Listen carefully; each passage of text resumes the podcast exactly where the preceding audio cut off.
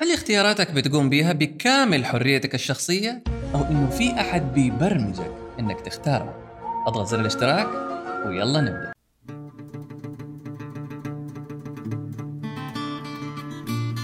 معكم حسين الحباب ألتقيكم في بودكاست لاسين اللي نتكلم فيه عن مهارات التواصل والإلقاء.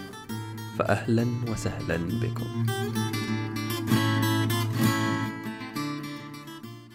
لنفترض إنك حبيت تشتري سيارة مميزة وما في ناس كثير عندهم زيها وطقيت لك سيارة آخر موديل.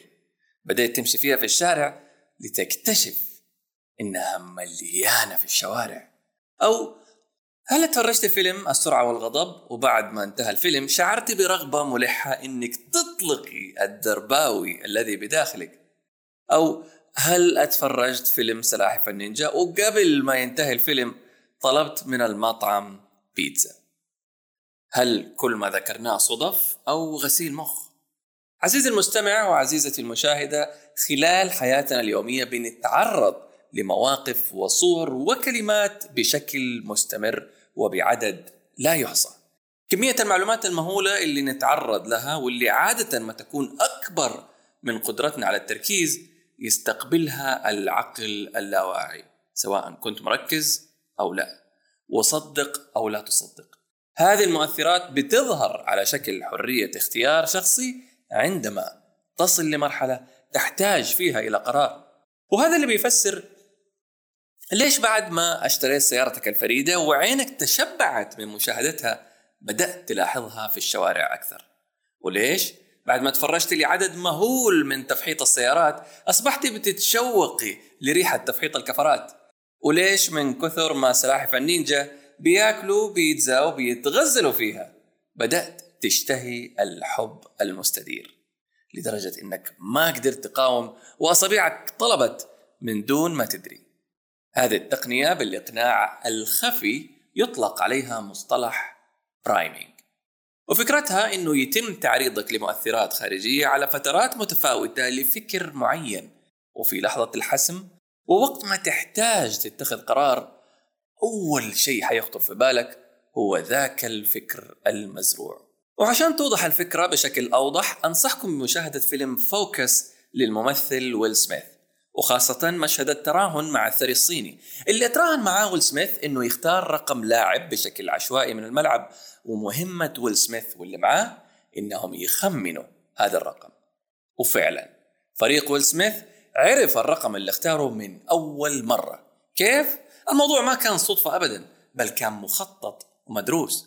لأنه من بداية اليوم ويل سميث حاطط نفس الرقم على نجف الفندق اللي سكن فيه الثري الصيني وفي الإعلان اللي كان في المصعد وفي لبس الفريق اللي كان في اللوبي ورقم البواب اللي فتح له الباب ولبس المشجعين في الشارع والمظاهرات اللي كانت تطالب بالتقاعد لسن ال 55 والإعلان في الشارع لأحد نجوم الفريق ورقمه 55 وطرف البطاقة اللي كانت في جيب ويل سميث ومكتوب عليها 55 والأغنية اللي كانت شغالة في قاعة المراهنة وهو مختارها بحيث أنها توحي بنفس الرقم باللهجة الصينية. كل هذه الإشارات والصور والكلمات انتقلت بشكل مباغت للعقل اللاواعي برقم 55 من دون ما يشعر. وعندما حانت لحظة الحقيقة لحظة الحسم نظر الرجل الثري بالمنظار إلى الملعب ووقعت عينه على وجه مألوف وقميص اللاعب رقم 55 أها! الرقم ده شغل لمبة في مخه. هو ده! وكسب فريق ويل سميث. الرجل كان مستصيب. كيف عرفت؟ انت رهيب انت ساحر. بينما الحقيقة كان ده نتيجة ال priming. طيب يا ويل سميث الآن إحنا اكتشفنا السر. كيف ممكن نطبق ال priming في حياتنا سواء على الآخرين أو حتى على أنفسنا؟ خلونا نبدأ بتطبيق ال priming على الآخرين. لنفترض إنك بتحاول تقنع مديرك يسجل اسمك في الدورة التدريبية الجاية الخاصة بالأمور المالية.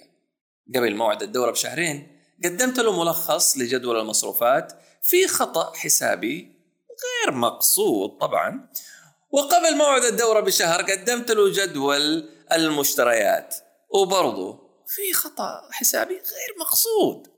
وقبل موعد الدورة بأسبوع لما حتيجي لحظة اختيار المرشحين للدورة المدير حيسأل نفسه هم مين يحتاج يحضر الدورة دي؟ والجواب طبعا حيكون أبو خطأ حسابي غير مقصود ومبروك عليك الدورة يا باشا. مثال ثاني. لنفترض يا عزيزتي إنه نفسك تزوري إيطاليا في إجازة الصيف. فمن بداية السنة نزلت السوق واشتريتي لوحة جميلة جدا لبرج بيزا المائل ورزعتيها في جدار غرفة المعيشة. بعدها بشهر بدأت تتفنني في أصناف الأطباق الإيطالية. إيشي بيتزا وإيشي مكرونة.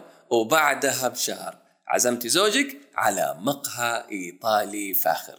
بعدها بشهر زوجك بكامل قواه العقلية ومحض إرادته الكاملة ولإعجابه بروعة وتنوع الحضارة الإيطالية. عمل لك مفاجأة. وحجز لكم رحلة سفر سياحية فاخرة لمدن بلاد الفراري واللامبرجيني. ليش؟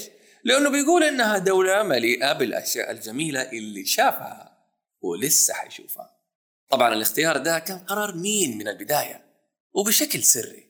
طبعا حضرتك يا تيراميسو الشرق. وهكذا يا سيدات ويا سادة تقدر تطبق نفس الفكرة على أي موقف وعلى أي شخص أطفالا كانوا أو كبارا رجالا كانوا أم نساء. طب هل نقدر نطبق فكرة ال priming على نفسنا؟ بالرغم من أنه إحنا العقل المدبر للمؤامرة نعم ممكن لنفترض يا عزيزي حابب تكون شخص رياضي فمثلا ممكن تبدأ تشتري ملابس رياضية وتحطها في مكان ظاهر تشوفه كل يوم وبعدها تغير طريقة عملك بحيث تمر من قدام نادي رياضي قريب من بيتك وبعدها تبدأ تتابع مدربين رياضة على الإنستغرام واليوتيوب وفجأة حتلاقي نفسك في يوم وقفت عند باب النادي ودفعت قيمة الاشتراك. أو مثلا يا عزيزتي لنفترض أنك حابة تتعلمي سواقة السيارة. فمثلا تبدأ بمتابعة مقاطع يوتيوب تشرح عن قيادة السيارات. بعدها تركبي مع سيدات سبقوكي وساقوا سياراتهم. وبعدها تتفرجي على سلسلة أفلام السرعة والغضب. وفجأة حتلاقي نفسك رحتي لأقرب شخص تثقي بقيادته للسيارة وتطلبي منه يعلمك. لا علمني. لا تخليني أقعد. أمشي لاني مقيد ولاني مفكوك. وهكذا أعزائي. نقدر مو بس نتحكم في عقلنا الواعي بل حتى العقل اللاواعي. فتخيلوا لو اتفقوا الاثنين على هدف واحد إيش ممكن نحقق في حياتنا؟ هذه كانت رابع حلقة من سلسلة الإقناع تطرقنا فيها إلى طريقة البرايمينج الطريقة الخفية اللي نقدر فيها نبرمج العقل اللاواعي للآخرين أو حتى لأنفسنا. أتمنى أنكم تستخدموها لفعل الخير فقط.